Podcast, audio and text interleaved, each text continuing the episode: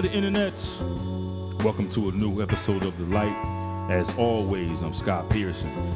And of course, as always, I'm joined by the mythical, diabolical John L. John, where you at, man? What's up? What's good? Come on, man. You know I'm always right here, Scott. Come on now. Lurking, You know? lurking. Hey, never lurking. I'm standing chest up, you know what I mean? Shoulders blocked and square. Mm-hmm. So, you know, I mean, come on now. Marine never falters. How was your week, though, man? Good, man. Good. Loving loving the uh, Tupac episode. I got to tell you that. Loving the uh, Facebook page. You know, Twitter's going crazy. I got to give another shout out to Miranda Wrights. My goodness. Her performance at Maria Davies. I mean, that young lady, as we talked about in the interview, she is leaps and bounds. You know what I mean? Above uh, her age, as well as, in my opinion, right now, one of the truest female hip hop artists that's currently out.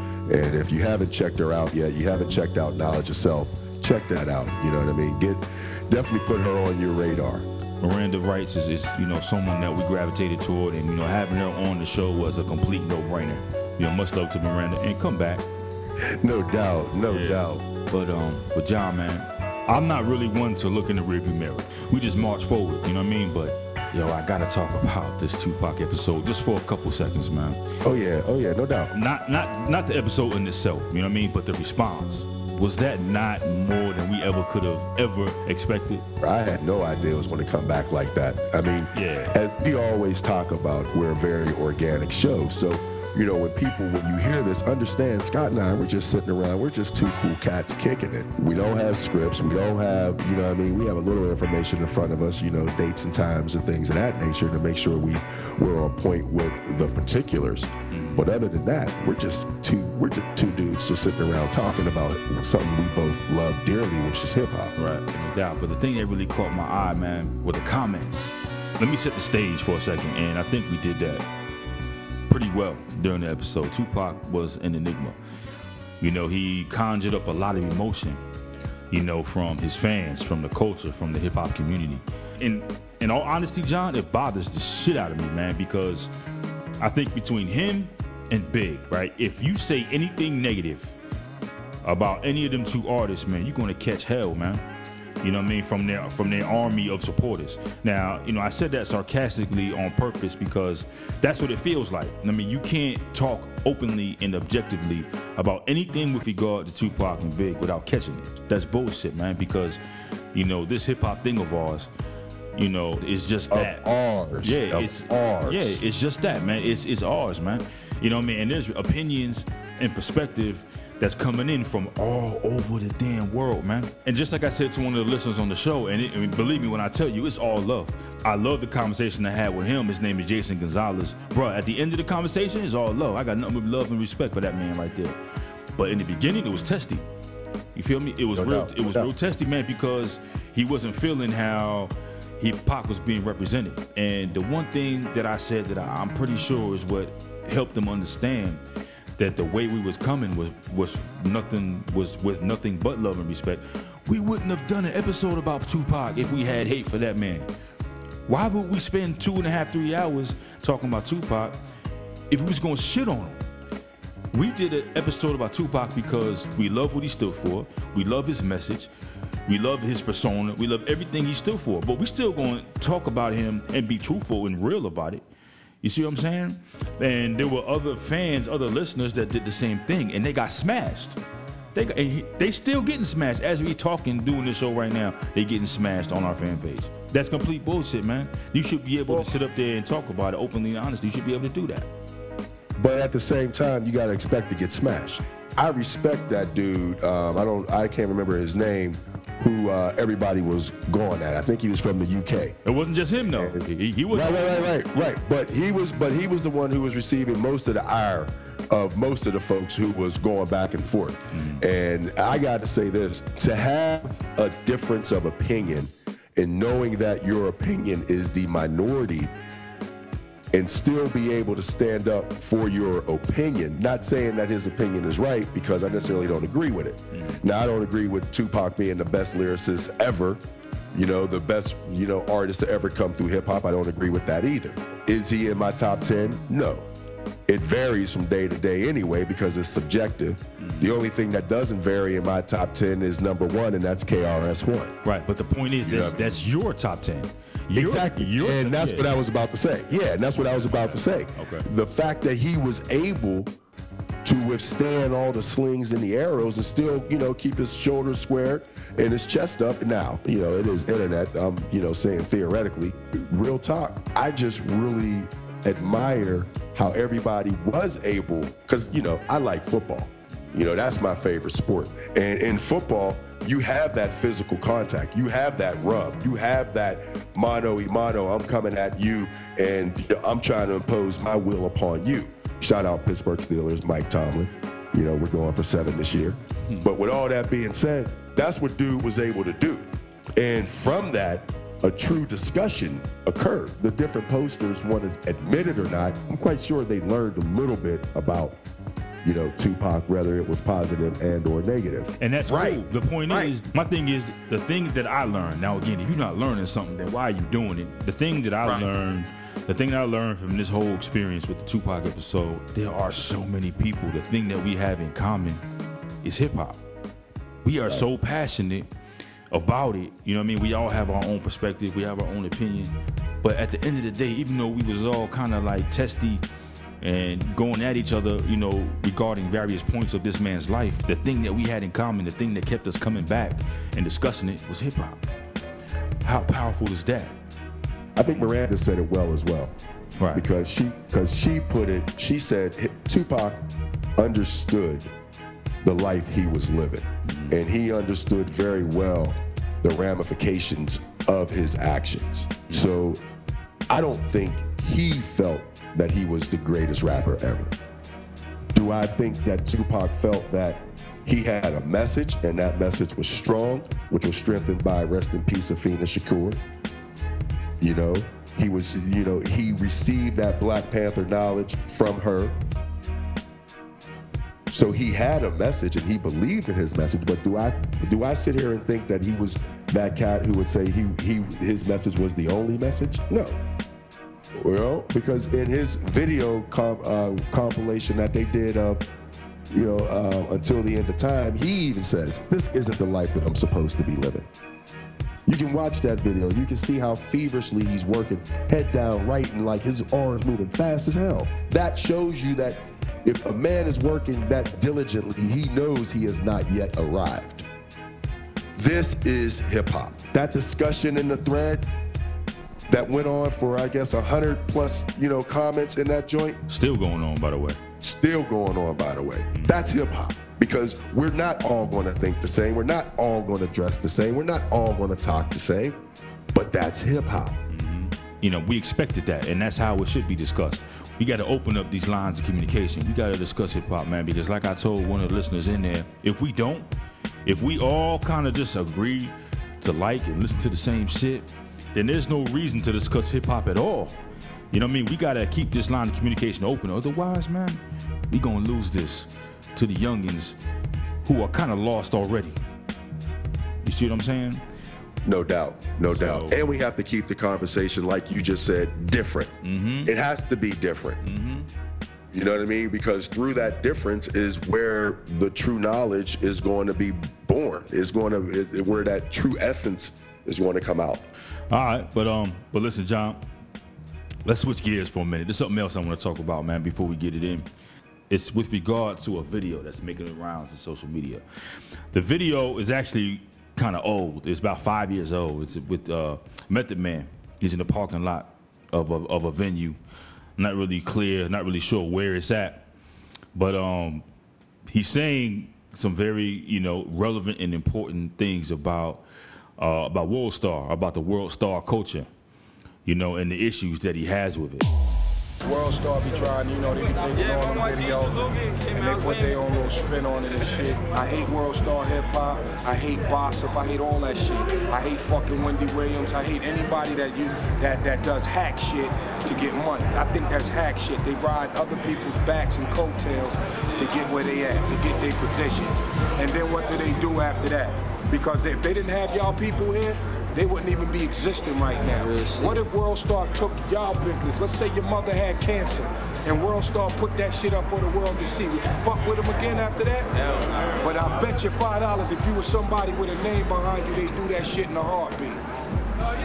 I hate all that shit, man. Fuck that. That shit has nothing to do with hip hop. It's not hip hop. Back in the day, fuck that. Not even back in the day, nigga. Right now, if you told a nigga business in the street, you had to see him because he's gonna fuck you up later on.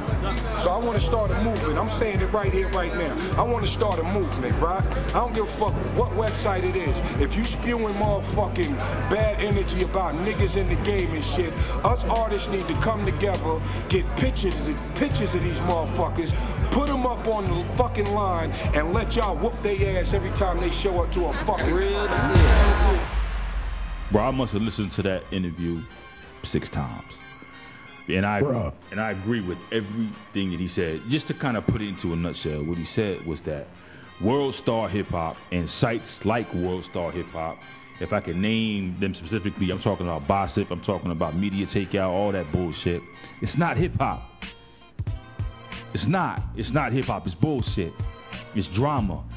You know what I mean? It's, it's, it has nothing to do with hip hop, man. And everything that Method Man said in that interview is completely and 100% true. It's drama. It's tearing down the culture. And we, and when I say we, I'm talking about us, the community, we are sharing it like it's some real shit. The fights, the drama, you know, that bullshit show that's on VH1. I'm not even gonna not even gonna, you know, say its name.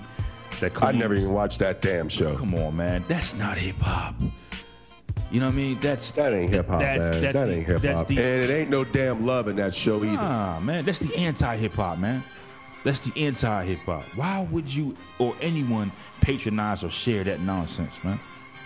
You know, again, I'm not. I know it seems like we kind of testy and angry here in this intro, but it's just the passion behind how we feel about it, man. I mean, hip hop is about you know love, knowledge of self. You know what I mean? Consciousness. That bullshit is garbage, man. Come on, man. I never understood it, man. Meth was extremely animated and angry about it. You know, even going so far as to come after the cameraman because I believe that cameraman was part of Bossip. He had a right to come at him that way. I mean, they're looking for they're not they're not looking for positivity. What they're looking for are inroads to tear down the culture. And it spreads like wildfire. Now, why is that? Why are we falling for that? How why is it that we're duped so easily into that? into into into spreading that and playing it hundred million times. What's up with that? I mean, tell me why World Star has over like I don't know fifty million members. How, how is that possible, man? Well, I'm going to tell you like this everyone likes to see misery because everyone is miserable to a certain degree. I don't believe that. Man. You know, I well listen. Okay. You're not the only one who feels like that. I feel like that as well. Meth feels like that. Listen to what Kwame said, man. In, ni- in 1992, cats were barely cursing in hip hop because it wasn't necessary. So when you think about it, what's the purpose of it now? If you can't be lyrical, then why are you trying to be an artist? Remember, you know, and he went on to say, he went on to say, what used to be the parody in hip hop is now hip hop. Remember the movie CB4? Yep, Wait, that is now hip hop. that's true. That's so true, man. That is now freaking Waka Flocka Flame, young freaking thug, all these freaking idiots who actually think that they're a hip hop artist. And here's the thing the music industry understands one thing. And that one thing is you're always going to have new customers every single year. Because every single year, kids are getting older. So that is that entry point in the hip hop. So they keep appealing to the younger and the younger and the younger generation. It's kind of like the stupid ass political terrorist. I won't even say his name, Punk Trump. You know, it's just like him, man. Everybody's too stupid and too lazy to figure out what the hell is going on. And I don't understand it because it is so easy to see. But are we that freaking lazy that we don't care? Is that what it is? Yo, my beats pump by the mic I clamp. I don't need an amplifier. My brain is amped. I got beats to make you tingle, make your body mingle. like you got the fever for the flavor of a Pringle. Mm-hmm. Now, as silly as that sounds, but the middle of that verse, he's talking about my brain is amped. Here, here, here is a cat who was, and I'm not gonna say he was a hip hop icon because Kwame wasn't. You know what I mean? He was somebody you could put on in the club, one or two tracks, people dance to. You know what I mean? He was Kwame was cool. But here he is talking about how hip hop now is a parody of itself. It is no longer talking about the upliftment of the community that it was born from. And when it was first born from that community, it was talking about what was going on in that community and how to make that community better. Now, the artist that we're about to review this week, and it's so funny that we're talking about this, Scott, because as we get deeper into it, this is what they were talking about back in 1984 when this uh, LP that we're going to talk about was dropped. Was the upliftment of the first of all, they were talking about the socioeconomic climate of the inner city. Then they were also talking about how people were dealing with that situation. And the last thing they were talking about is having a good time and trying to, you know, escape some mental escapism through music to to to kind of ease your ills. It's they didn't celebrate being downtrodden and let's be downtrodden more. Let's do more stupid nonsense to impact our community negatively, to impact ourselves negatively, to impact our family in a negative way. You know, as you know, my mother used to, you know, so so kingly say about criminals, you know, who, who don't get it after a period of time. Why you keep throwing bricks at the penitentiary for them to let you in? That's what these clowns, these, and that's what hip hop is right now. I stand on the corner all day. I sell 18 bricks. No, you don't. Stop lying. Yeah, that's what Kwame was talking about, man. Right. Stop lying. Stop lying because now you're this little 13, 14 year old impressionable kid who don't have a male in the household. And for, you know, misguided reasons, he is looking to music for guidance, is listening and trying to emulate that. And that's the thing that kind of bothers me so much. To us, it's so much more than money. You know, it's it's so much more than money, man. It's it's it's our lifestyle, man. It's the culture that we And that- live right. since we were, since as far as we, as long as we can remember. You know what I mean? It's so much more than money, man. And I think that's why we're so passionate about it, and that's why you and I started this show, man. Is because you know we got to get we got to we got to get this thing back, man. We got to. You got to take it back, man. It's also going to be a movement of individuals who's tired of what's going on in hip hop. And I charge, you know, the Jay Z's, even though I'm a big Jay Z fan, I'm a big KRS fan, you know what I mean? But I charge those guys with the fact that they haven't developed some sort of mechanism for artists to come in who are doing it the right way, for those underground, those true underground artists who are doing it the right way and have a good message to make it in hip hop. Because I'm sure that they see that it is the industry that's pumping the negativity that hip hop has now become. You know what I mean? Skinny jeans showing your ass, wearing makeup and freaking dresses. Get the fuck out of here. Who the fuck is that? Let's just be honest. Take the the people who have the money and the means and and the knowledge are the people who have made the money off of hip hop. So those are the people who should be spearheading taking hip hop back. Mm-hmm. And because they're not, I charge them with that. You know what I mean? I charge them in a negative way with that, and I really wish that they would do more, because the industry that's kind of like giving back to your community.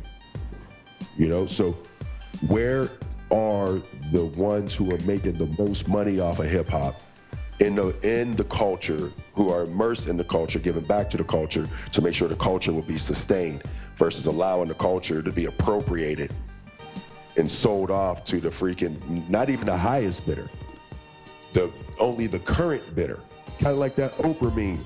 You get hip hop, you get hip hop, you get hip hop. Every everybody gets hip hop. Everybody gets you know everybody wins.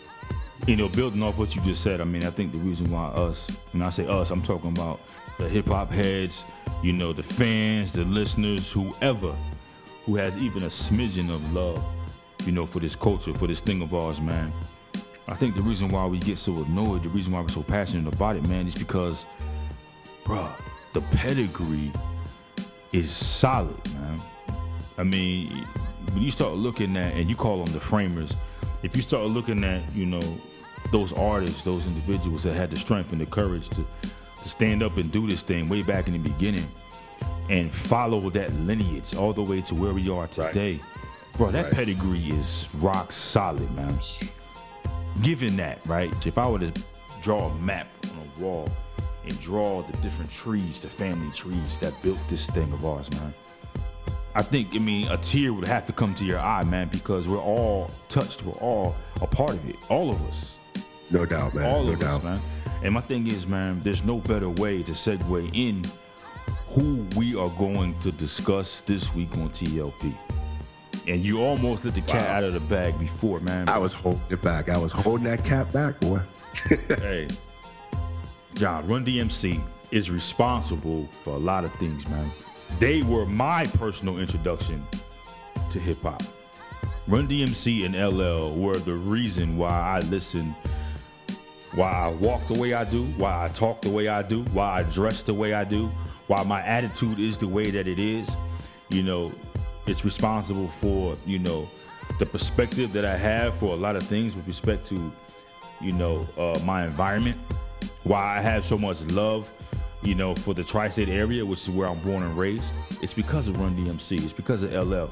You know what I mean? Run DMC, Russell Simmons, Kurtis Blow, bro. Rick are, Rubin. Rick Rubin. Russell Simmons. One day we got to do a show on just him, mm-hmm. in my opinion, because what he did for the hip hop culture and what he continues to do, and his influence, his reach. I mean, let's just be honest. Without Russell Simmons, do you have hip hop? Nah. That is a question. But but Run DMC, I'm talking Joseph Simmons, Darryl McDaniels, Jason Mizell, or Jam Master Jay. right? Bro, they have got to be easily the most iconic hip hop group of all time. They are the number one. I know some cats want to say it's Outkast. Some cats want to say it's Wu Tang. No, the number one hip hop crew of all time is Run DMC and Jam Master Jay. Hands down. And if you haven't heard Run DMC's debut album, which is just simply Run DMC, Right. all right.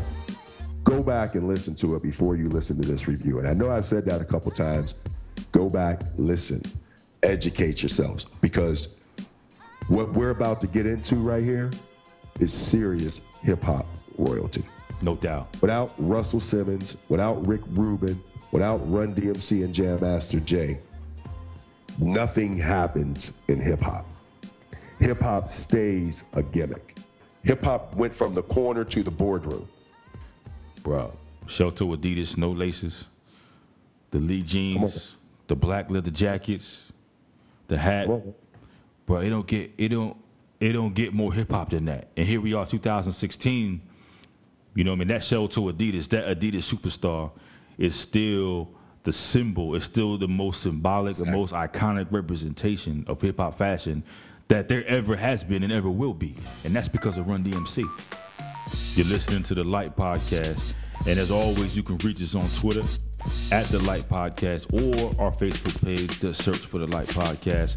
Drop us a message. We always respond and we always show love. Now, a little knowledge for your brains.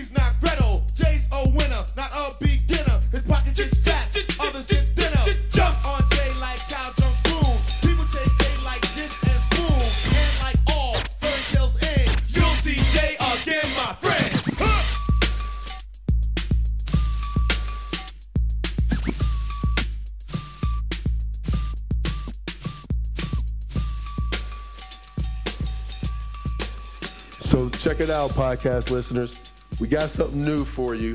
You know, the T-shirt thing around here has been going crazy. I have about five or six other pictures that I just I got to get up there, but, but uh, Scott, it's just getting too much, man. You know, there's, there's nothing wrong with asking for help. You know what I'm saying? No doubt, man. So I, uh, Scott, what I did was, you know, back in the day, man, you know, what I mean, every corner there was always, you know, that cat out there walking around who had all the hookup price, right? Mm-hmm. Yeah, he he had the latest concert tickets, the latest whatever. Always has something inside of his jacket, right? Oh no, what you got, man? Listen, man, I had to reach down and I had to reach for Market Street Joe. Lord. I had to find Market Street Joe, man, because you know the street market is always hopping, man. I had to go and get a Market Street Joe, man. I had to. He was out there when I and when I ran up on Market Street Joe, of course he was just coming up out of the barbershop getting a fresh fade. I ran up on him and before I could even say anything, he was like, "Yo, man, I got these T-shirts." I was like, you know, I want to talk to you about some T-shirts. He goes, "Which T-shirts?" I said, "You know, some T-shirts for my podcast." He goes, "I already got them." Hey man, where did you find our t-shirts at? I didn't think I thought only a few people had them. Where'd you find them from? Man, you know, it just it just came across the line one day. Someone was like, "Yo, did you check this out?" I was like, "Hey, I like that. I got to get some of those." Man, I like it. I like it. You I flattered. made a phone call. I got a dozen of them shipped to me. wait a minute, wait a minute, hold on. Who'd you call? Hey, hey, hey. I can't give up my sources. Okay. But I can take you whenever you're ready. We can go meet the man. But you know, we on air. Can't give up my sources. okay.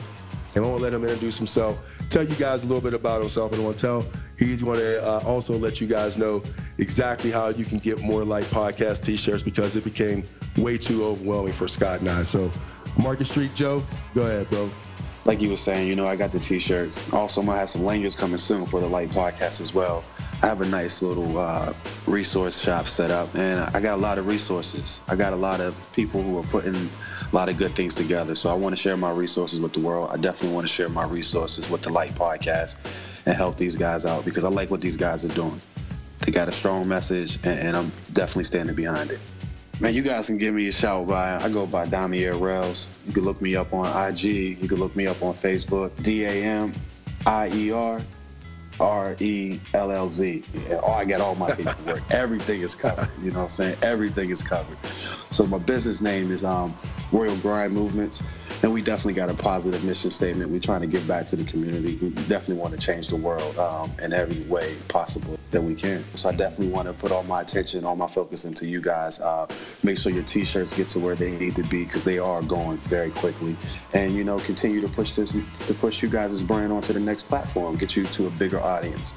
But we appreciate you, man. And if uh, if it ever comes to a, a point where John L is, is, is kind of breathing too heavy on your neck, let me know. I know how to pull him off. now you're gonna have your own website set up. Oh, definitely. I will definitely be getting you guys put up on the website uh, sooner than later. Hopefully, I can get it done in, within the next week. Um, so we can definitely be shipping international. International shipping will not be a problem. I definitely want to make sure we can reach everyone who's supporting us. That.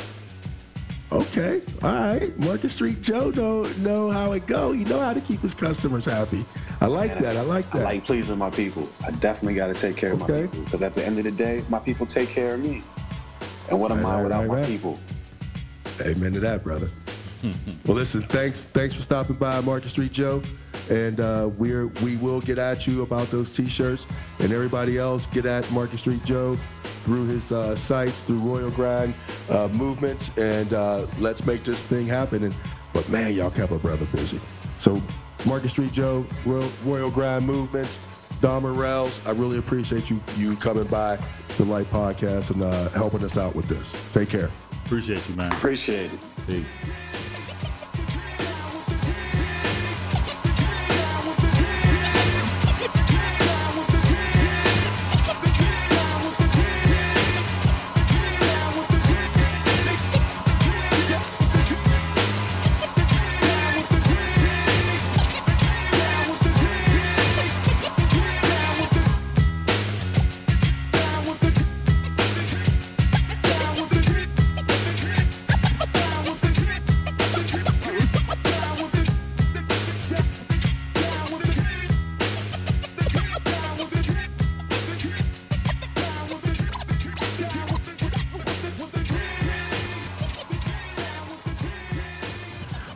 Check it out, man. This week we have a very, very special guest with us to join us here on uh, this episode of the Light Podcast.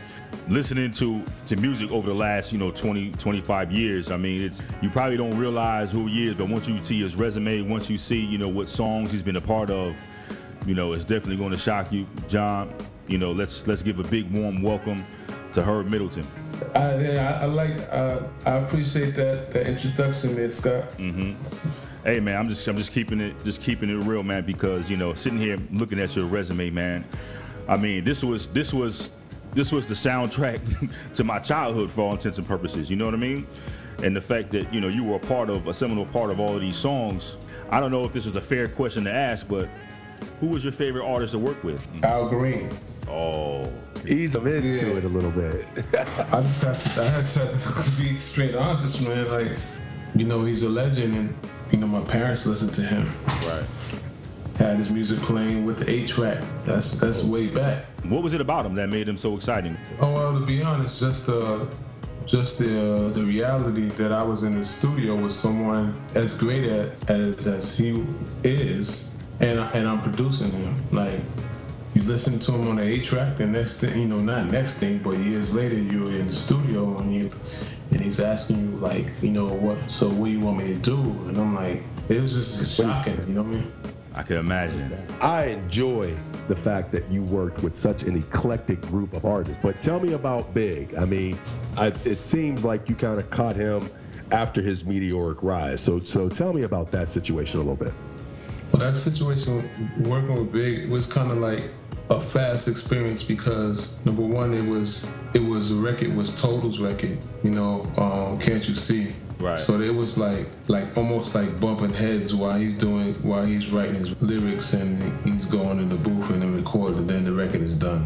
One of them deals. So I mean, def, definitely was in his presence and he was he was a very focused um, MC. Let's put it that way.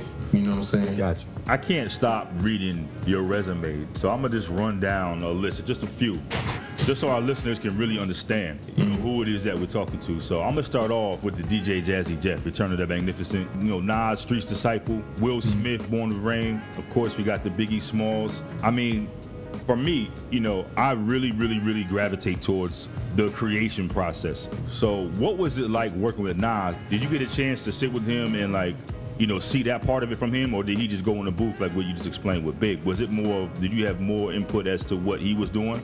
With, with Nas, I was working with LES. Mm-hmm. That's his main producer. Mm-hmm. So me and LES was collabing on a couple of things. Mm-hmm. You know, man, it was really it was really strange back with hip hop back in those days. Uh, early on, for me, it was like you know you do the track, And if the track, if the artist is in LA, man, you send the track and they put their vocals down, they send it back, and then you and you get it mixed. You know what I'm saying? But can't tell you that Nas, man, being around him, he's one of the most most, most coolest MCs that I that I ever been around.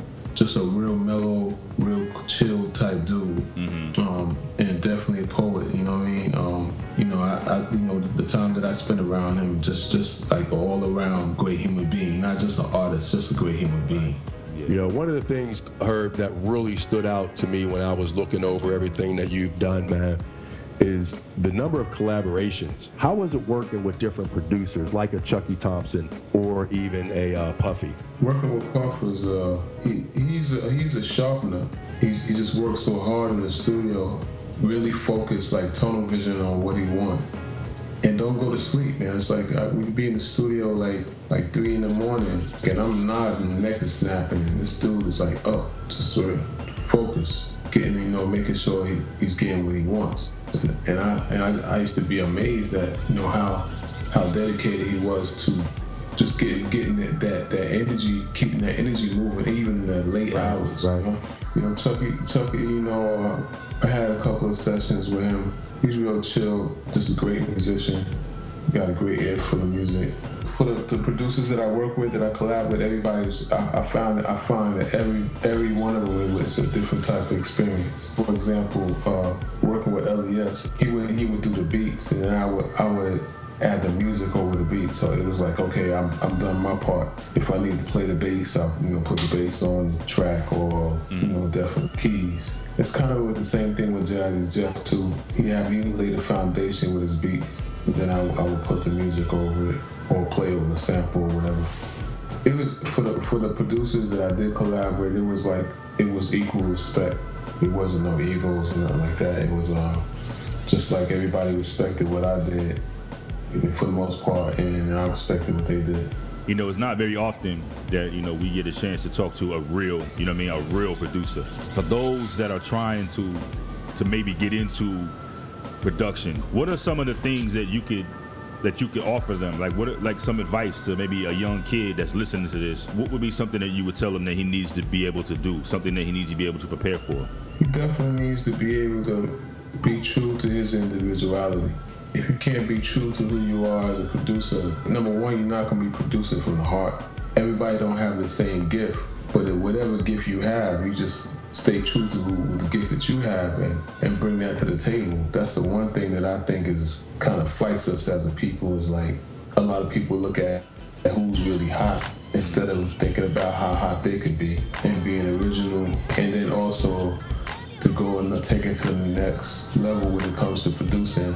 I know for me, I always look out for the individuality that I I look at what's what's their sound, and then, then I match mine. You know, my t- my gift and try to make it bring out what what they do, and not try to make them sound like anybody else. Gotcha. You've been involved, you know, from both the R&B side and both the hip hop side during what many consider to be the golden era of the respective genres. So here we are, 2016, and um, a lot of the music that's coming out now, like you have a lot of hip hop purists that are coming out saying, "Oh, that's not real. This, that's not real. That music back in the day was this. Music back in the day was that." So I just want to get, you know, your opinion from someone that was involved in the music during that era that everybody loved so much.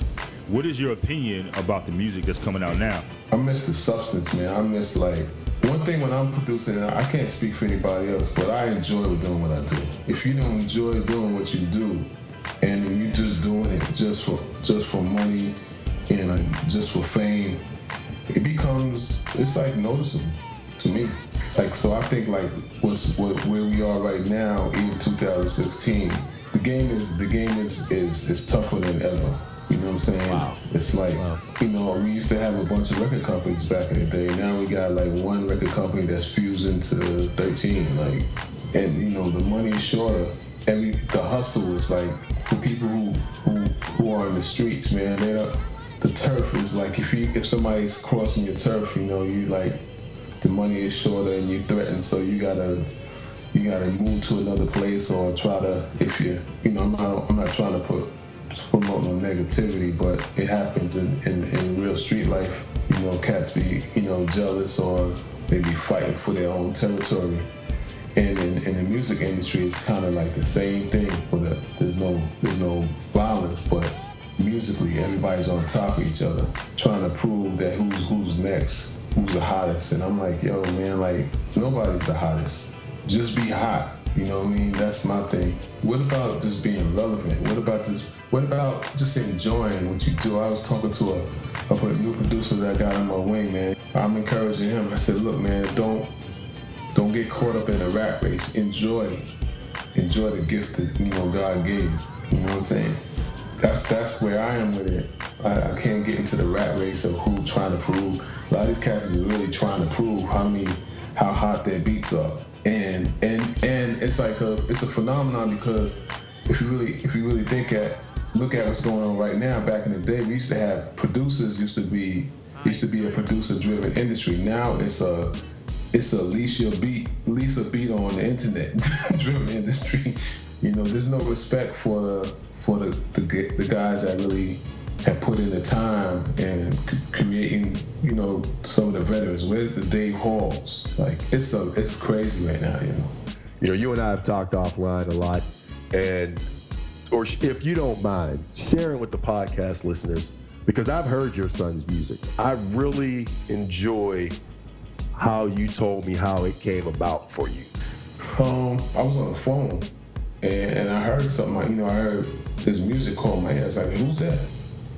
It's like, it's me, "That's me," and I and and I was thrown off altogether. I was like, "Yo, send that to me."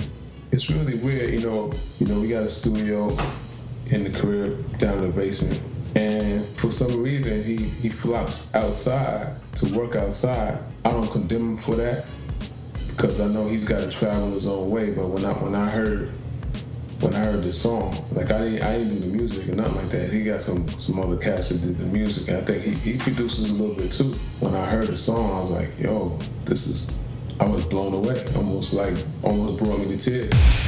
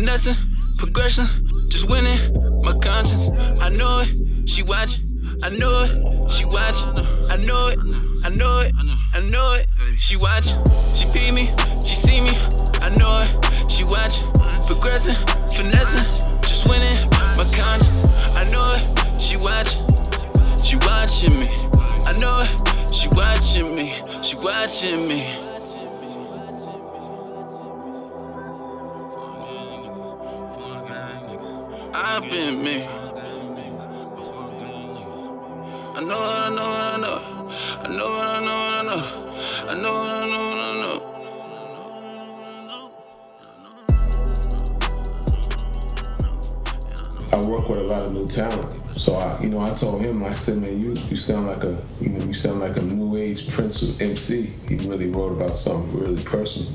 And sometimes you, it's easy to take the ones that's around you for granted. it's a it's a cool new direction that uh, you know some of these cats are taking hip hop in, along with you know another new artist that we had on the Light podcast, which is Miranda Wright. she's a she's a uh, producer's choice. She's not all you know all into her artistry where she doesn't listen. That's a producer's choice. I mean, that's definitely um, for for me. Being a producer means you you have to produce somebody that's producible, who can tap into the gift that you have and sharpen it and and make it even better than it was. When I when I first started working with her, I heard you know some things that in her craft that was like you know okay I, I hear what you're doing but let's try this and and she just grabbed it right away. She never she never bickered. She's the most easiest MC to work with, man. And, and um we have a we have a great chemistry. She's you know it's like it's like it's like magic. She's a positive female voice, and I think that's it's it's gonna stand out because because of because just for the simple fact there's so much negativity. Right, right. Like eh, there's got to be somebody that comes out and wins and, and brings some kind of sunshine into the into the game. She's that artist. So listen, Herb, man, I know your time is limited, man. We've taken up, you know, a lot of it already. Do you have anything new coming up? Do you have any projects that you're working on that you can talk about? Excuse me, I got um, Miranda Wright's definitely her, her her singles getting ready to come out. So that's her next single. It's called Fusem, F U S E E M. Okay. And um, I have my own own store. I call my mom and pop store. Uh, HerbMiddletonMusic.com, where I, you know you can hear some of the music that's in my in my vault. I have a lot of music in my catalog that was never released for those that want to go out late at night and get a quick R&B song. You know, it's, it's available, something they never heard, but the sound is still relevant. That's one another thing I love about being a producer, like because it don't matter if you're Mary J. Blige or anybody that, that hasn't doesn't have a name, as long as you got talent. I could produce a I could produce something that, that is listenable and enjoyable.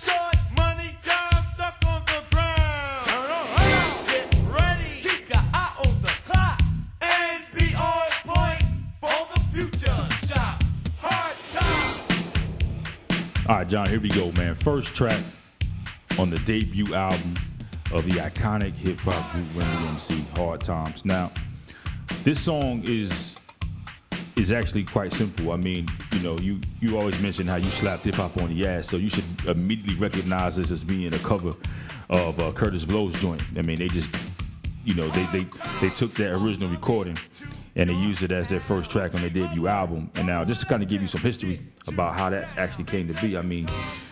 Run from Run DMC, Joseph Simmons, that's Russell Simmons' little brother. He was actually Kurtis Blow's DJ. DJ Run, the son of Kurtis Blow. This one here, the first track, I mean, it was just a natural progression, the natural migration from him being the DJ of Kurtis Blow to now being an MC in his own right. You know, and doing a cover of Hard Times, which was Kurtis Blow's original cut, made sense. This right here, this is that social commentary that we talk about all the time. You know, digging into the lyrics, I mean, it's very simple. There's nothing that you really have to dissect. They're talking about the difficulties in life that you have and uh, giving you that hope, that glimmer of hope. You know, it's like Run's telling you, look, we understand. We understand that you're going through some shit, man, but you gotta fight. You gotta keep fighting. You know, turn around, get ready, keep your eye on the clock, and be on point for that future shot. You know what I mean? I know you're going through some shit. I really understand. I, we we are too. Everybody's going through it, man, but you gotta fight. No doubt. I just look back. I remember the assassination attempt on uh, President Reagan. I remember that a new plague was identified, and that plague was called AIDS. Right. And I mean, these are these are things that are happening that at the time, most of the news that I consumed, most of the information that most of the country consumed, was local information. So when the assassination attempt happened on the uh, Pope, the assassination attempt happened on President Reagan. Now the news started to take on a broader type of context in a lot of people's lives because cable TV was starting to come online as well. Mm-hmm. So now commonality in programming started to become more of the norm. You know, this is 1981. Now, Run DMC, Run DMC, you know, this this LP was released when Scott in 1984, right? 84. So why am I talking about 1981? Well, because we always talk about what inspired an artist to write the lyrics that they wrote. So here's a prime example of hard times being described by Run DMC. And here is what they were here's what happened two to three years before they penned this particular before this track was released. You know what I mean? So you figure there's a lot going on. You know, there's you know, Michael Jackson released Thriller, so at the same time, MTV is now bubbling. So when you look at these lyrics, for me, when I look at the lyrics Hard Times, this was so descriptive, you know? So when he's talking about hard times is spreading just like the flu, I mean, that's real. And you we know how the how fast the flu spreads. This is all real. And this is happening town to town, and they're in New York. This is happening in New Jersey. This is happening in Detroit. This is happening all through that Rust Belt where hip hop was kind of born through. You know, hard times are coming to your town. You know what I mean? That's that's your mill is closing, that other person's mill is closing. You know, that coal mine is shutting down. This this is this is happening. Well, for me, you know, my perspective is slightly different, man. I mean, I was just a youngin', and I remember distinctly when I heard Run DMC for the first time. It wasn't so much the subject matter. I mean, a song like this, I mean, how much can I really relate to it? But for me, it was Run's voice, man. It was so forceful. Like you had no choice but to sit up and listen. And at the time, it was it was so different from what from what I was hearing. You know what I mean? Uh, you know, even though like Sugar Hill Gang was out, Grandmaster Flash was out, the message and all that, that was still my dad's music. You see what I'm saying? That was still my older brother's music. The thing that, that really, like I said, was was Run's voice. And when when I heard it, you know, when you hear his voice, it's so forceful, it's so um, unique. You know, it, it kind of pierces through the production. You know, even though DMC had his had his verses and whatnot, it was it was Run, man. And as a kid, like I said, I mean, that's what gravitated. That I, I gravitated toward his persona, you know, toward his bravado. I really dig what he said, man. He said, "Hard times got our pockets all in chains." I tell you what, the homeboy, it don't have my brain. There's that hope, man. There's that rebelliousness, and I think for me, that's what did it. That's what that's what hooked me in to run, you know. And now that I'm a lot older, you know, I'm a grown man, going back and listening to these lyrics, I have such an appreciation for what they were trying to do. You know, all day I have to work at my peak because I need that dollar every day of the week. Bro, I see my father, I see my dad, you know, trying to make things work, trying to keep things together at home. You know what I mean? The hard times, I mean, this was real for us. Right. You know, and he says hard times got our pockets all in chains. You know, verse three, hard times can take you on a natural trip. You know, whereas you're just sitting there in wonderment, like, how did I get here? Just confused and perplexed. Mm-hmm. You know, trying to figure out where your next meal's coming from, trying to figure out a lot of different things. Run,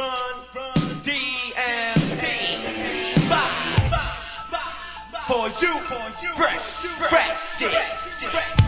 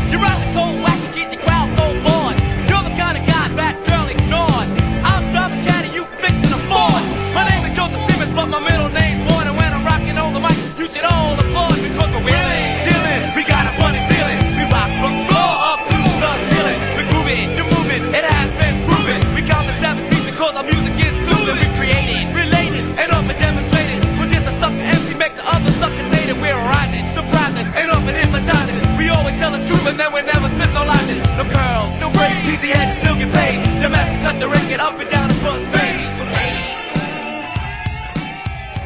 All right, John, here we go, man. Next track, Rockbox. Now, we have our special guest, Herb Middleton. He agreed to stick around and join us for this review. And I can't tell you, Herb, how honored we are to have you here. Welcome again. My pleasure to be here. This particular record here, man, I mean, I don't know about you guys, man. I mean, for a debut album, right, for a crew that's really not, you know, at the time that this that this that this album was released, I think it was very uh, courageous for them to do this, right? Because let's just state the obvious, right? I mean, when's the first time or the last time you heard a rock guitar, that whole rock vibe in the hip hop album that came out in the 80s?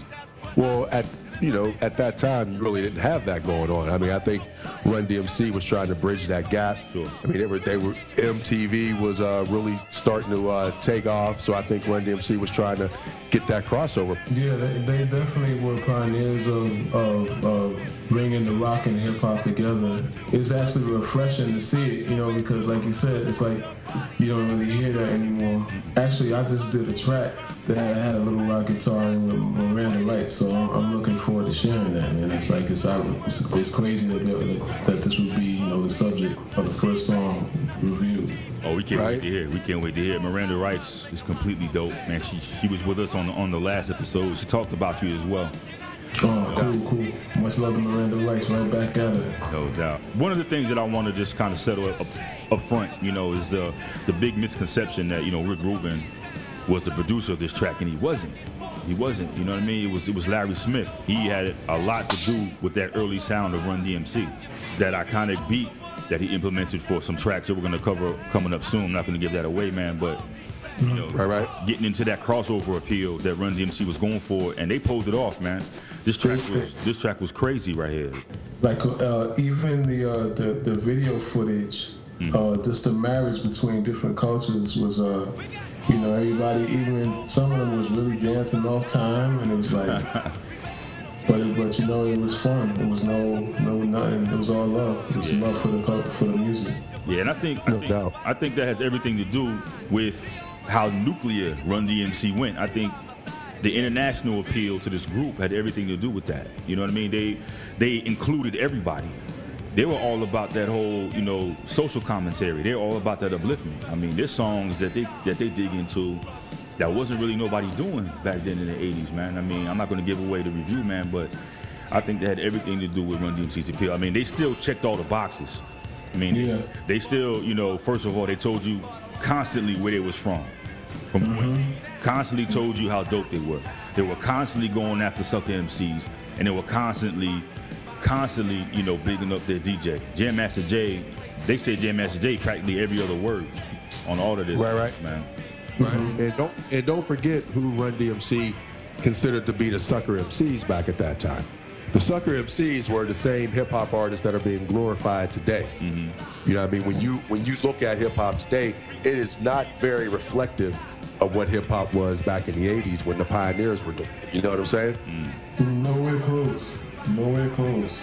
Also, you know, Run was also going after, you know, his competition as well. I mean, you look at the at the first verse. I mean, Run Run lays it out real flat for you. All you sucker MCs perpetrating the fraud, your rhymes are cold whack, keep the crowd cold bored. You're the kind of guy that girls I ignored. I'm driving the caddy, you fixing the Ford. When you look at their lines, though, they're straight up kicking it on the corner with that serve and that volley, mm-hmm. and they're and they're going at it from the original school of hip hop about I can out I can out rhyme you, me me and my boy can out rhyme you and your crew. Mm-hmm. It's just that simple because, as he says, it's been proven. We calm the savage beast because our music is soothing. We create it. Mm-hmm. We're our own writers, related, and often demonstrated. Mm-hmm. Will diss a sucker MC, make the other suckers hate it. And I love the end of this because Jay Z borrowed from this later on. No curls, no braids, peasy head, and still get paid. Jay Z said that on uh, on what's that? Uh, on We Run This Town. Peasy head and still get paid. So when you break down hip hop and you go line for line, you can definitely see how the the real pioneers get stacked up and they get paid that homage back too by the later artists who come up and they become great. And people often wonder like, well, what is that whole recipe to become great? Well, we're seeing it. You got to pay homage. Right, that's that's valid. That's on point right there. Yeah. And the big thing too, man. I mean, you got to remember also. I mean, we going through this album, but this was their debut. When Run is coming hard, man. I mean, that's why I was so you know on Run like that because his style was crazy, man. You know, this is Young Cat. You know, I was just a kid when this song came out, but All right. you know his voice, his cadence. You know what I mean? How how hard he came and the way he just punched you in the mouth from the time the song first came on. I mean, that was just crazy appealing to me, man. And um, you know, we talk about the serve and volley all the time between Run and D. It was perfect. It was perfection. I mean, I think they more than any group or anyone else at the time, they're the ones that perfected that. And I think without without a Run DMC, I mean, you don't have a lot of these other groups that came out after that where they tried to emulate that. You know what I mean? But one thing I definitely appreciate about Run DMC is that they, they came out with a they came out with an image that they stayed that they stayed true to. Yeah.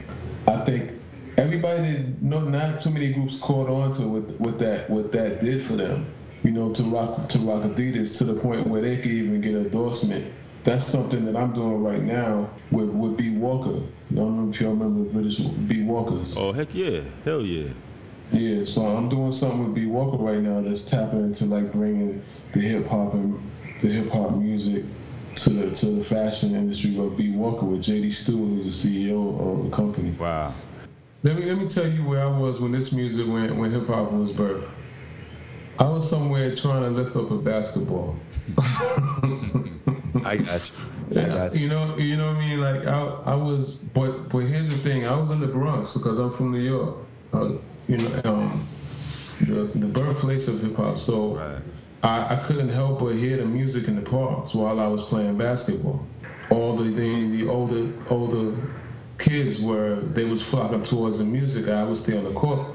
But one thing that I embraced was that it was it, it brought you back to a good feeling. It's like like when I listen to Marvin Gaye right now, I always get a good feeling. Like I, don't know if I'm kind. I'm, I'm just sharing my heart, honestly. Mm-hmm. Like when, when I work out in the morning, I listen to old music, and and hip hop was so powerful that it, it was powerful enough and fresh enough for for our people to be able to express themselves in, a, in, a, in another art form besides singing, because everybody can't sing. But once we found like that there's a new way to um, to express yourself lyrically with poetry, like called hip hop, it, it was it, it it grew very fast. I'm not gonna reveal where I was in school at that time because that wouldn't be fair to me. but I think it, it transcends any any other genre of music.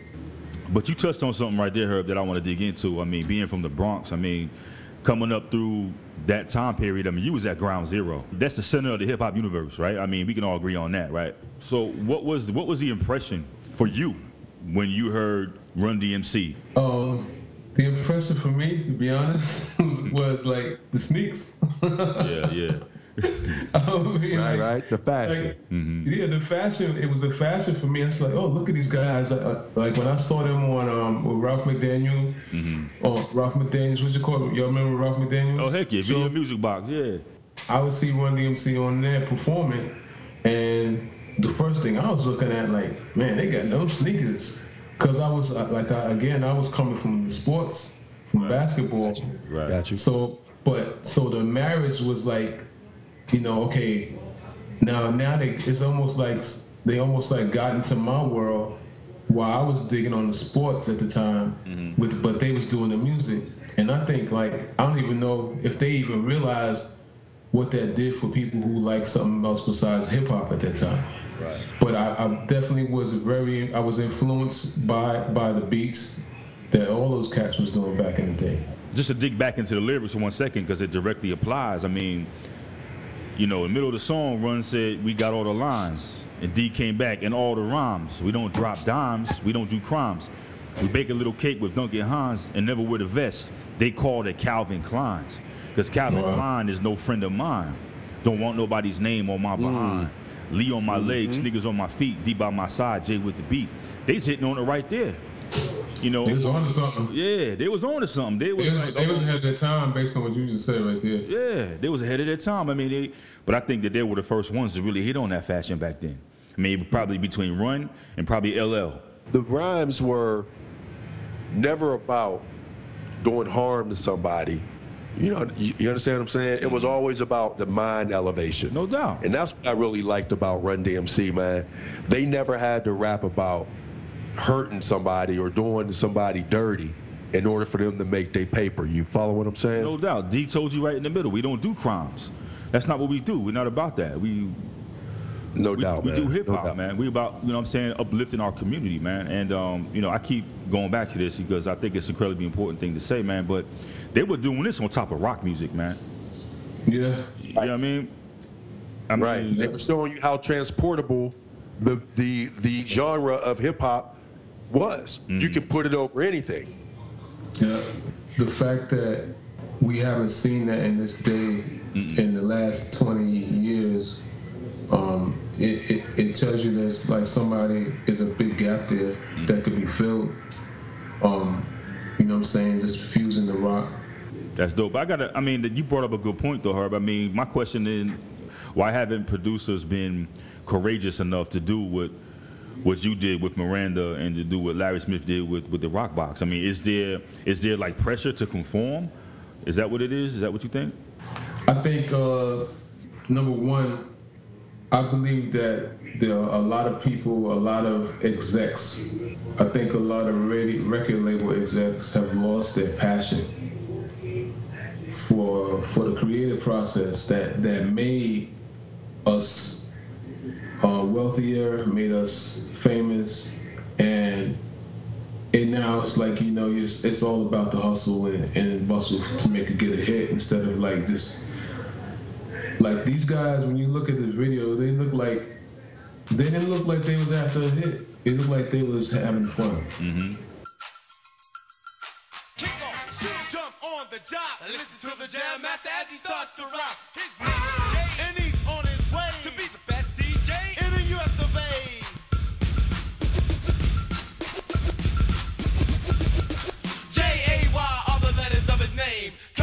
scratching all the aspects of his game. So check out the master as he cuts these jams and look at us with the mics in our hands. Then take a count. One, two, three. Jam Master J, run DMC.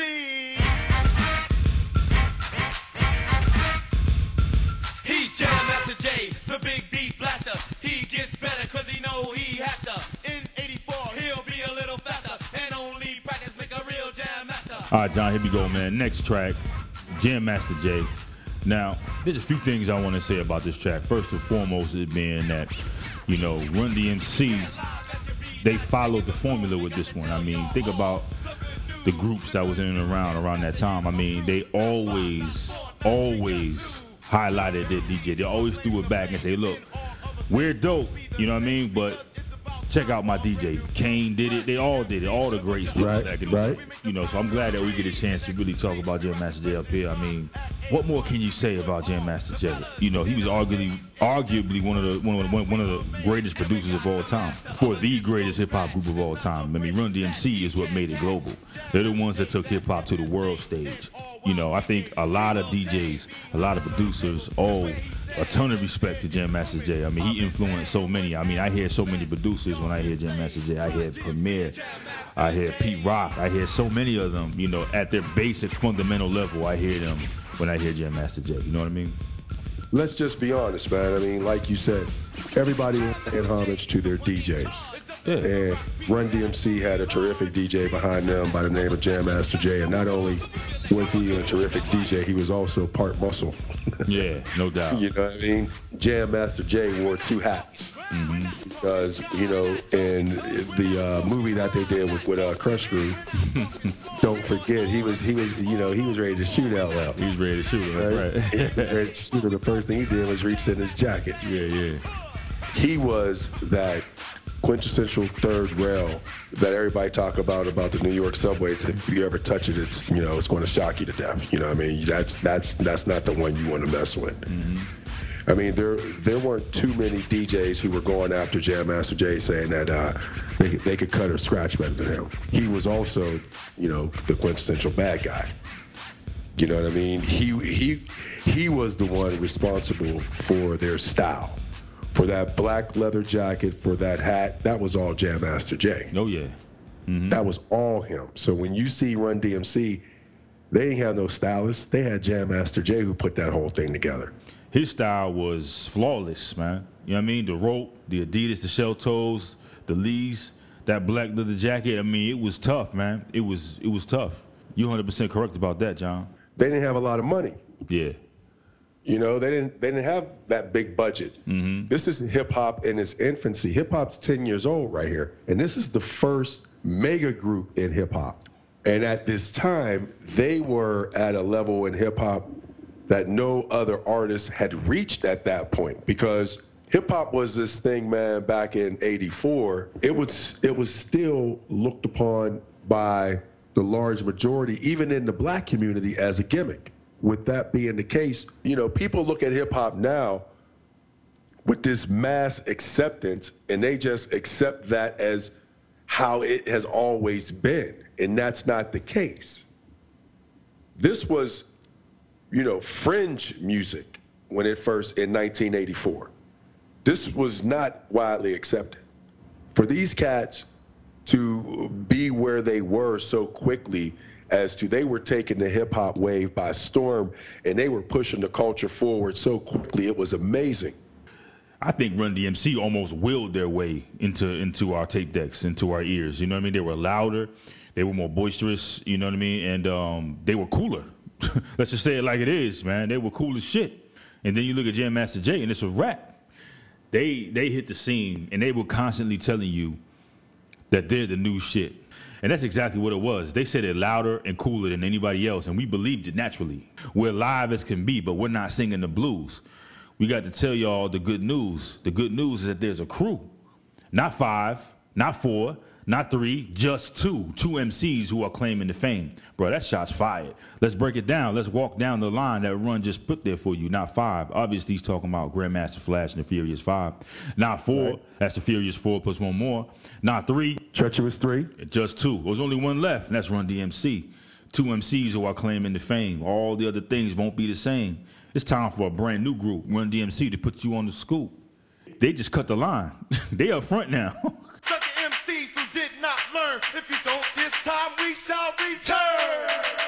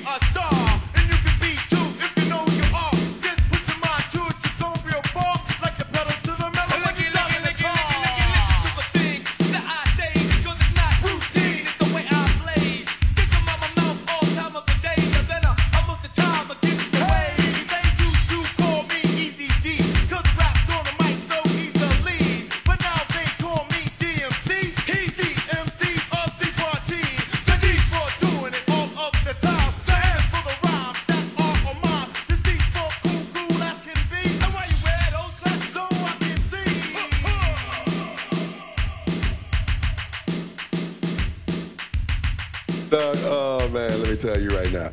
Remember I told you, remember I described to you what my bedroom was like back then when I was in high school? Yeah, you had the cork board up on the walls. Cork board up on my, yeah. Yeah. All right, I had, now, I had my two joint, my, my two disc, or not disc, excuse me, my two cassette boombox, right? Mm-hmm. Now, I got it out of J.C. Penney, right? I got it for Christmas. This, when this joint came out, man, this Hollis Crew joint right here, I probably played this for probably at least a day straight. I couldn't get past it.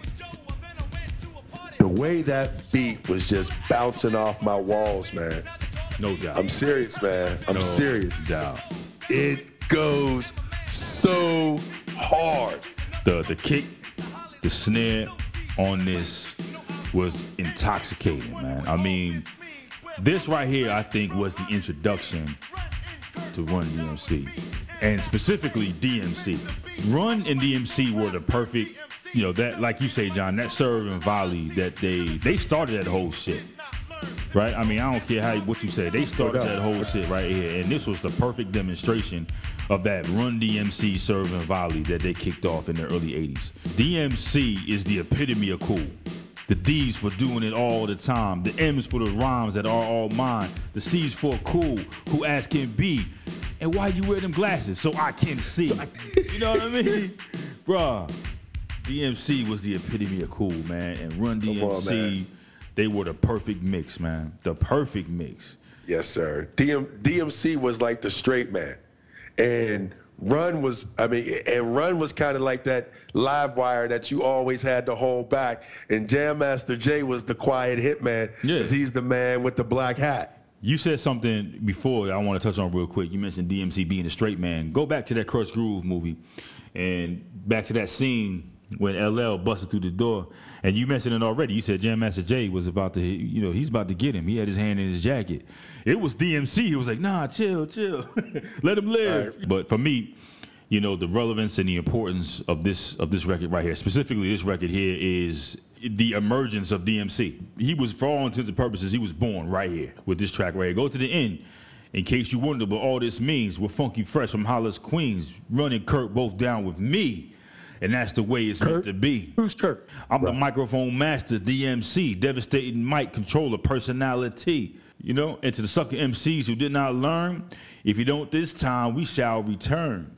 If you ever wondered, if you ever had a doubt as to what DMC's position, what his role was in Run DMC, throw this joint on right here, and it'll answer your question real quick. Devastating mic controller, DMC. What's going on? Cool Chief Rocker. I don't drink vodka. Keep a microphone inside my locker. Run was everything to me, man. Then and then the remix. You remember the remix of that, right? I don't drink vodka, but keep a bag of cheaper inside my locker. oh yeah, come on. That's the joint he did live on stage, but we ain't gonna talk about that right now. Go to school every day on the side making pay because of rocking on the mic until the break Right. of day. Run DMC, y'all. Forever forget their legacy, man.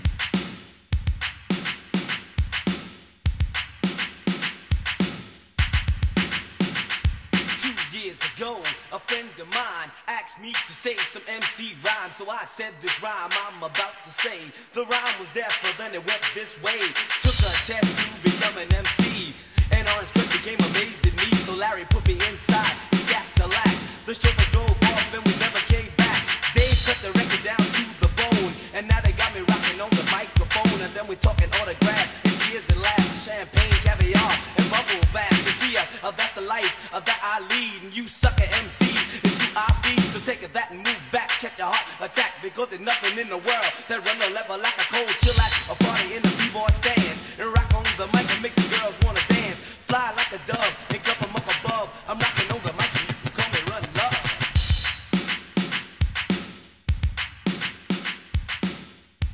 All right, John, here we go, man. Next track, Sucker MCs. Now tell me, man, is this song not the shit, man? When you think when you think of Run DMC, does this song not just permeate your whole existence at that moment? It it does more than that. Anytime someone says hip hop to me, this is always song number one that pops in my head. Mm-hmm. Well, let's talk about that beat for a second. You heard it before. We talked about it offline. Where'd you hear that beat before? It's the same beat as Oscar. No doubt, no doubt. Now listen, listen. I'm not gonna take credit for having this, you know, Ginsu knowledge about this beat. You know, you listen to DMC tell it. You know, it, there's a lot of history behind that break beat. That came from the group Orange Crush. Now, the producer behind Orange Crush is, you know, hip hop god, hip hop producer, Ginsu master Larry Smith. He was the one that produced that beat for an Orange Crush song called Action. Just go to YouTube, type in Orange Crush Action. Right, You'll, you'll right. hear that. You'll hear that breakbeat in the beginning. You'll hear it, you know. And there are so many songs that took that breakbeat and used it as the as the emphasis, as the focus of their song. Obviously, Sucker MCs, Hollis Crew, being two of them, but Whodini took it. There's a couple other groups that took it as well. But um, you know, that's why they sound so similar because it is the same beat. It is the same beat. That's where you got the whole Krush Groove situation from. And if you listen, Right. if you listen to the lyrics of this particular track right here, Run gives you and runs down Yeah, the biography, how this whole thing happened. All right. Take it from the top, Maestro. All right, so it, it starts off with the with the two most memorized lines in all of hip hop. I don't give Yes, a sir. fuck what Yes. you said. Two years Yes, sir. ago, a friend of mine asked me to say some MC rhyme. Everybody knows those first two lines. If you're hip hop, you know those two lines. Right, and then Run breaks it down how they came to be, how they became to be Run DMC. So I said this rhyme I'm about to say. The rhyme was deaf and then it went this way. It took a test to become an MC. So basically, he was rhyming in front of them. Like, look, Right, let me right. do this. Let me show you. Let me show you what I got. You know what I mean? Because you know, you listen to Russell tell it. It was like, nah, he was just little brother. Nah, sit down, chill. You know, we got this other group Right. working Go with. over there in the corner. Yeah. Go over there in the corner. Yeah, we asked you to write these rhymes. You wrote them. Now bounce. You know what I mean? Move on. Right. You know, you rhyme- did your part. Yeah. You did your part, kid. Rhyme, you know what I'm saying? Then run. And D was like, nah, nah, nah, nah. Let us show you what we got. Let us show you. Took a test to become an MC in Orange Crush. There you go. Larry Smith, Orange Crush. From, from the door. No doubt. Orange Crush became amazed at me. He's talking about Larry Smith right there. So Larry put me inside his Cadillac. The chauffeur drove off and we never came back. Basically, they took off from right there. And they haven't looked back since. Dave cut the record down to the bone. He was the producer, one of the one of the DJs, Dave. And now they got me rocking on the microphone. And then we talking autograph. They signing contracts now. They signing contracts now. They they, they Because- they are now Run DMC. approved. Yeah. Yeah. So now they're contracted. now they're Run yeah. DMC now. Cheers and Right. laugh. Champagne caviar and bubble bath. They're living the life now. They're living the life. That's the life that I lead. You sucker MCs is who I please. He's above everybody. Like I said in the last track, Run DMC, they cut the line. Everybody else, they suckers. Behind me now. So take that, move back, catch a heart attack, because there's nothing in the world that run will ever lack. What's that part of the formula, John? I'm gonna tell you how dope I am. I cold chill at a party in the B-boy stance. Come on, we all did that. You know what I mean? Come on, everybody. Yeah. Everybody with that one leg up on the wall with the arms crossed, No man. Come doubt. on, man. No doubt. Me mugging, on, ice grilling, and rock on the mic to make the girls want to dance. You know what I mean? If you're not doing it for the girls, what you doing it for? And Run was Yeah. telling you, and, and Run was telling you, I moved the party. Fly like a dove, they come up from above. I'm rocking on the mic, and you call me Run Love. There's that bravado right there. There it is. There Chest it is. out. I'm telling you again. I'm telling you again. I'm Chest out. dope. I'm dope, and the girls they love me. They love me. man. They love me. But you know what? Run wasn't finished. This was No. how many Hold verses? On. This is definitely a run on sentence. Yeah. This is definitely, I think it's like six verses. He comes in, I- I got a big long caddy. Not, Not like, like, a a Seville. Seville. because remember, the Seville back then had the slant back. The Seville was Right. a little car, Right. man. And written right on the side, it reads dressed to kill. So if you see me cruising girls, just move or step aside. Yeah. Cause I ain't got time to fit you all in my ride. Yeah, yeah. It's on a first come, first serve basis. Cooling out, girl. Take you to the death places. He's macking the women right now. No doubt. That's what it's all about. You walk around town like a hooligan with a knife. That means you have nothing going for yourself but to take what someone else is, what someone else has. You're hanging on the Ave. You got no job to go to. You're not trying to better yourself. You're chilling with your crew, and your crew is all about that same thing as well, which is just causing havoc in the community. You know, mm-hmm. and everybody knows what you've been through. Because we can see if you would have done the right things with your life, you wouldn't be out here on the Ave chilling with your crew, carrying a knife, cheating on your wife, and biting your whole life. We can just run it backwards. No doubt. I mean, you strip all that down. You strip all this down, and at the end of the day, what he's what he's saying, what Run is saying is do something. You see what I'm saying? Do something with your life, man. You know, you see us, you know what I mean? We we work for this. You know what I mean? Why why are you sitting there hating on me? You know what I mean? Stand up, do something with yourself. We did. We come from the same street. We come from the same area. You see what I'm saying? Right. Do something. Hip hop is to be that social commentary piece, to talk about the plight of the downtrodden, to talk about the inner city, to talk about what's going on for the people who technically have no voice. You know, it's the voice of the voiceless and it's reaching everybody. But this is, in my most humble opinion, the one song that all hip hop heads know.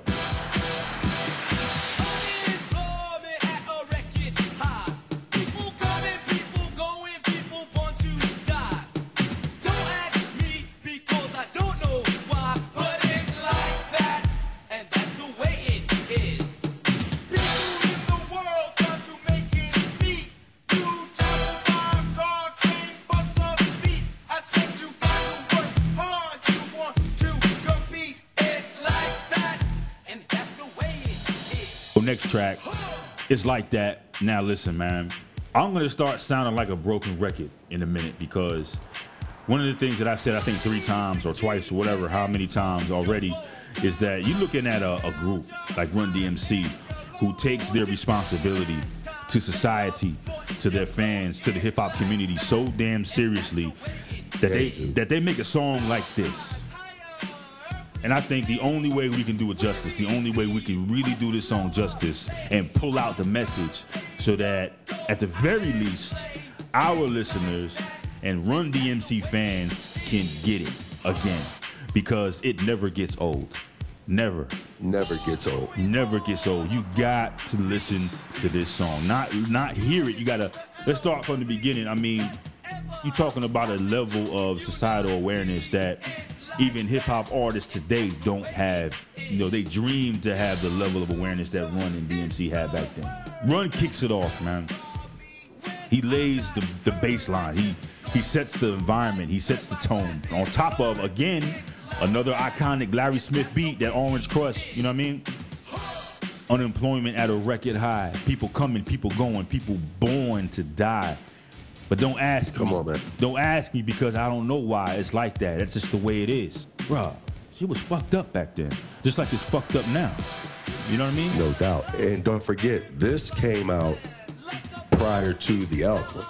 This came out in 83. Yeah. This is Reagan right here. This is the beginning of trickle down economics and outsourcing of jobs. This is what I was talking about earlier with hard times, man.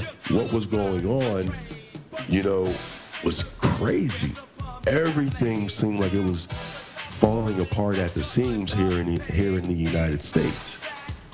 You know what I mean? And so you got to figure what they're what Run and DMC are talking about here.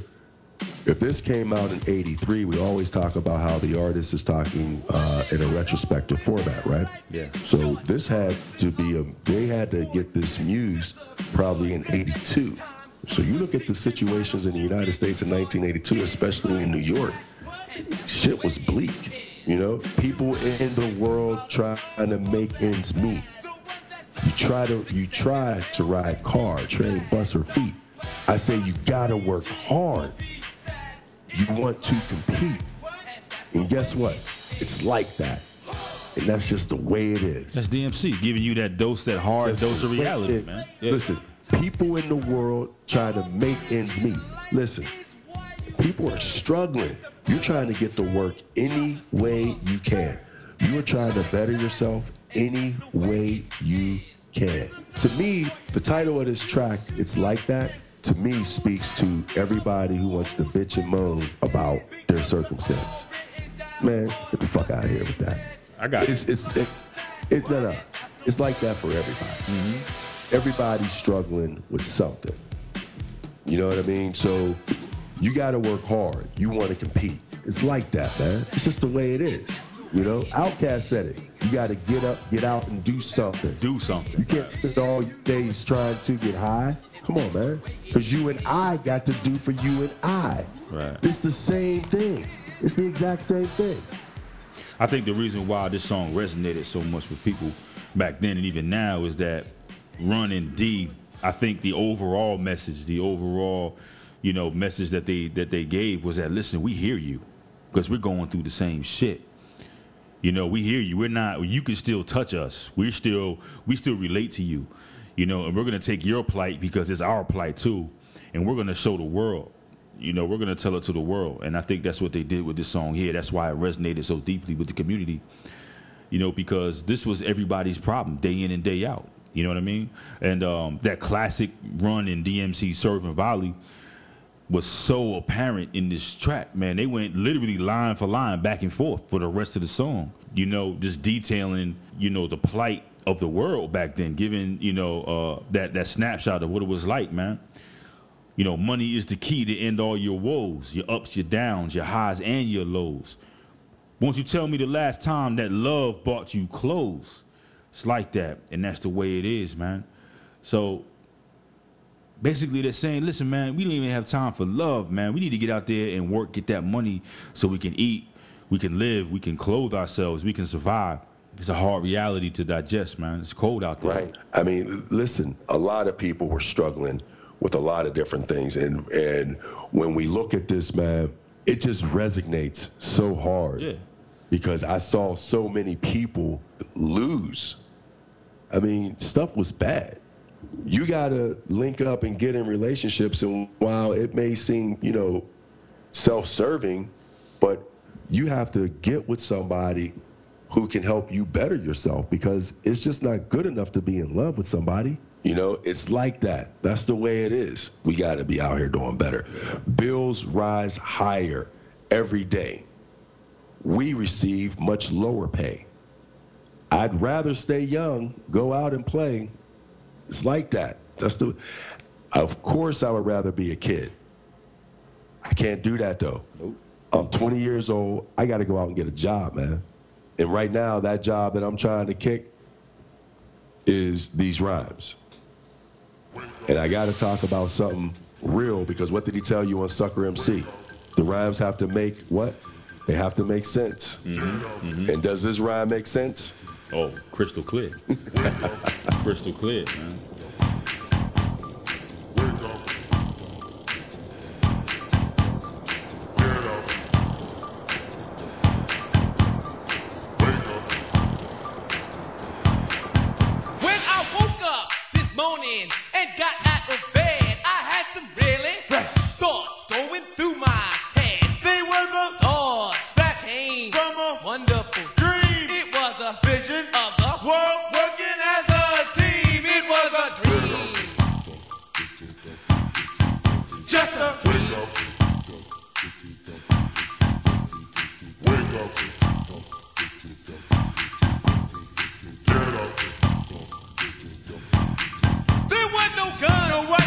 Tank, no what, atomic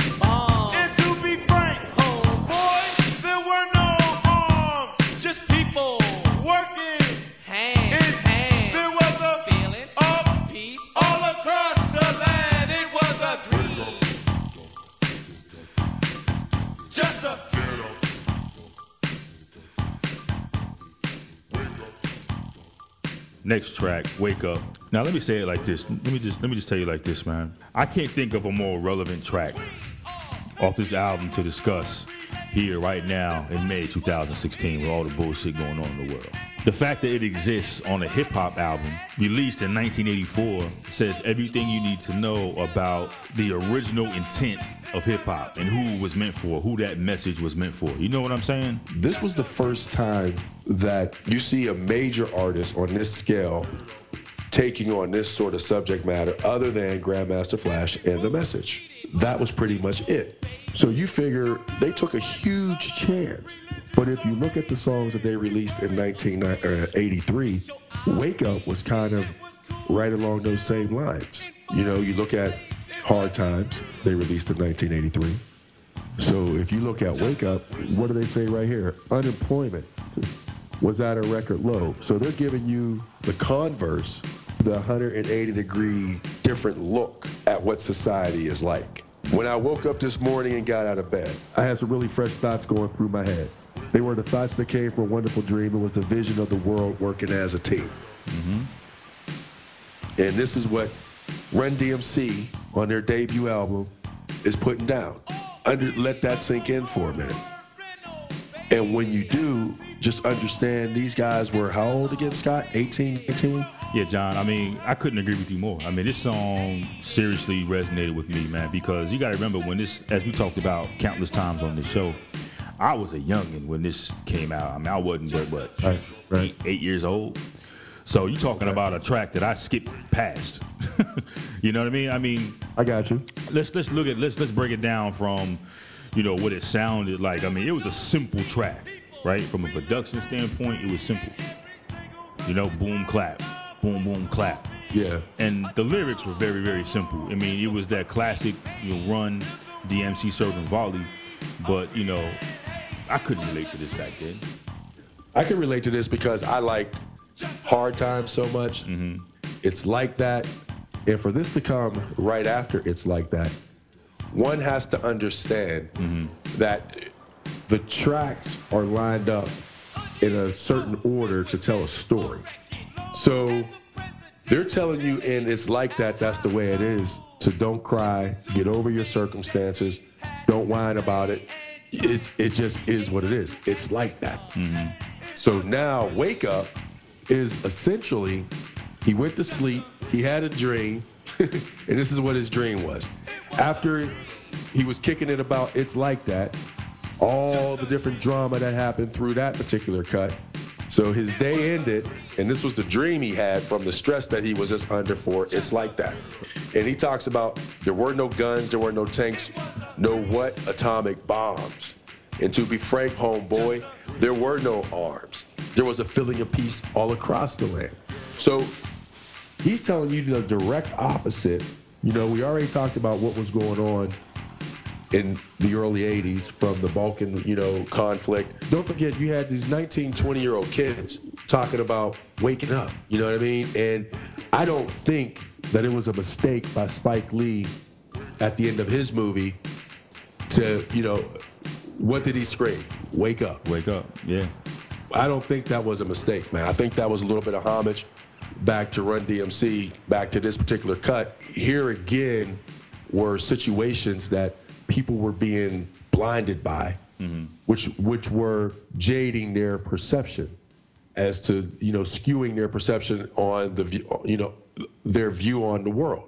Well, the thing I took away from this song that really resonated with me, listening to it today, right now, is the stance that Run DMC took. You know, building off what you were saying. I mean, there were no guns, no tanks, no atomic bombs, no arms, just people working hand in hand. There was a feeling of peace all across the land. I mean, think about think about the progression that hip hop has taken from then until now. You know, the, you talking about gangster rap and, Right. and the violence that's perpetrated in a lot of those records. And you listen to what Run DMC is saying here, it is the antithesis of that. You know what I mean? It is something that took a lot. I'm sure it took a lot of uh, took a lot of courage. You know, to, to come out and say, you know, especially coming from a group that was really trying to get started in hip hop. You know what I mean? I mean, just to kind of give you an idea as to the mind frame that these two guys had. Uh, and you know that Run and DMC wrote all their own material. So I give them a lot of respect. I give them a lot of credit for standing up and saying something that was unpopular.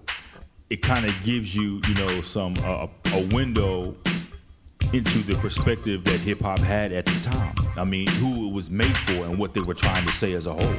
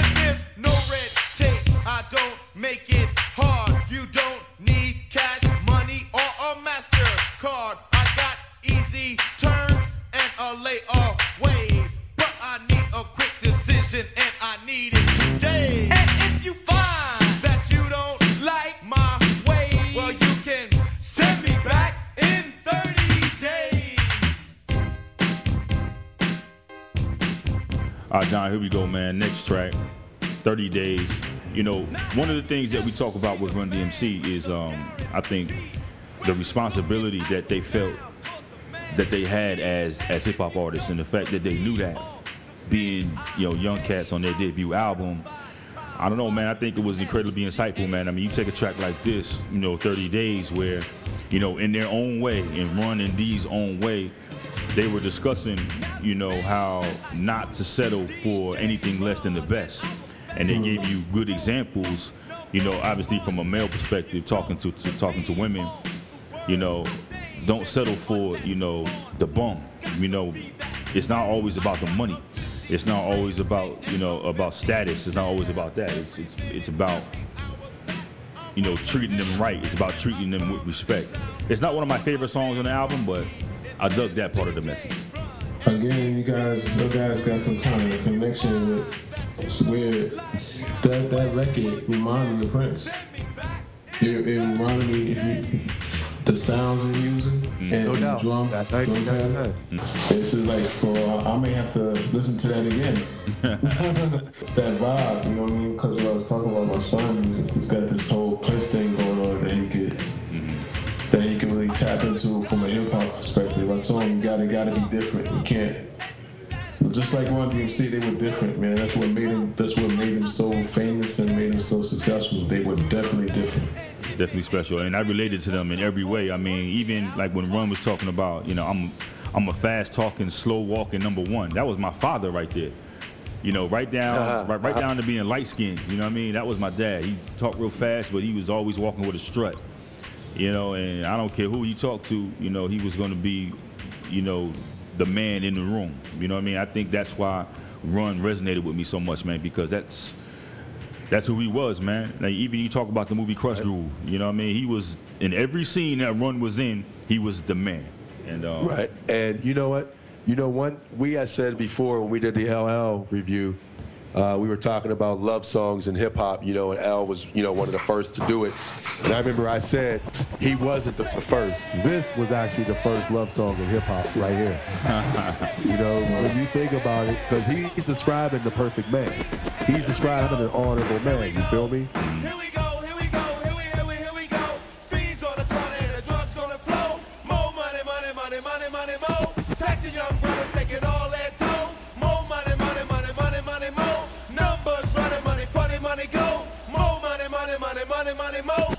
by the. Here we go. More money, money, money, money, money, more. Hello everybody, hooker, how do you do? Don't grab with the flatter, what's the matter with you?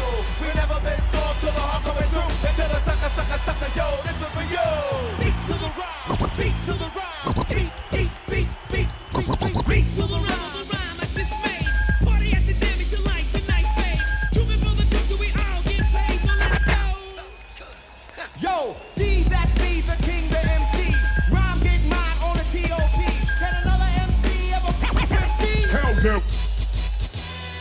like the A, the B, to the C. It's easy as one, two, three.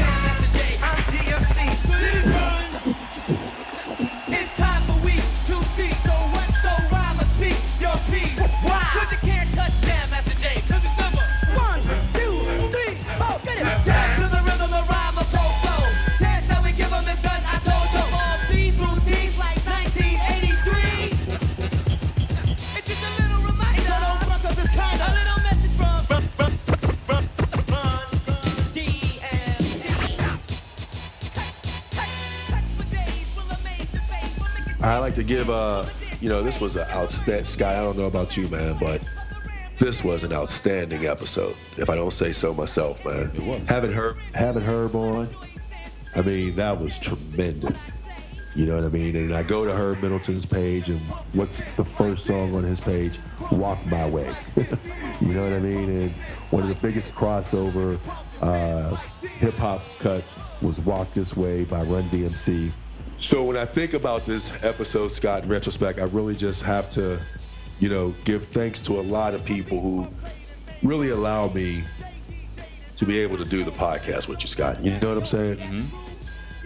I mean, you know, between my son, my daughter, you know, all my children, man, you know, who support me uh, indirectly as well as directly, you know, as well as, you know, my wife, as well as, you know, my Facebook community. I really appreciate you guys. You know, I really enjoy getting it in with Michael Wright and uh, Flo. You know, those those cats over there on, on their Facebook page are uh, doing some pretty decent things. Uh, I definitely got to give another shout out to uh, Big Shot Bob's in Coraopolis. You know what I mean? You got to stop by there and get some good food. And of course, my son's baseball team, the Maryland Pack. You know what I mean? Scott. This kid's been going two for three, two for three. I mean, consistently. Balling. RB, RBI like crazy. Yeah, man. So gotta, I got to give much love to my son Five. Uh, he's you know, and as well as my daughter M. Uh, you know, they they really, really, really uh, go the extra mile. You know, what I mean, I got a couple of special college graduates. Uh, Lady McCulloch, you know, love you, kid. Happy uh, graduation. You did it, college, college grad. I'm very proud of you. And, uh, you know, you just keep making me proud every single day. So, Lady McCulloch, shout out to you and much love. All right, John. I'm gonna keep this real short and keep it real simple, man. I'd like to uh, to dedicate this episode to the first hip hop artist that ever lived, and that's the great Muhammad Ali. Right, the bravado, the message, the poetry, it was all there. It was all there. He- you know, he was he was he was one of one of our one of our one of our great heroes, if not the greatest hero. Um, he passed away recently, man, and uh, I just want to dedicate this, you know, to to the great the great Muhammad Ali. Um, also, you know, as always, I like to uh, to give a, a huge shout out to uh, hiphopgoldenage.com. As always, you know, they're a big supporter of the podcast and always come through and and you know uh, distribute our podcast on their site. If you haven't checked it out, www.hiphopgoldenage.com. Go there for the info. Go there for the music. They do great breakdowns of, of, of songs and things of that nature. They do a great job of that. You know, it doesn't get much better than Run DMC. We had a great guest in Herb Middleton. Um, so I definitely hope that everyone out there enjoyed it. We definitely enjoyed making it for you. Um, and I look forward to the next one. We we had,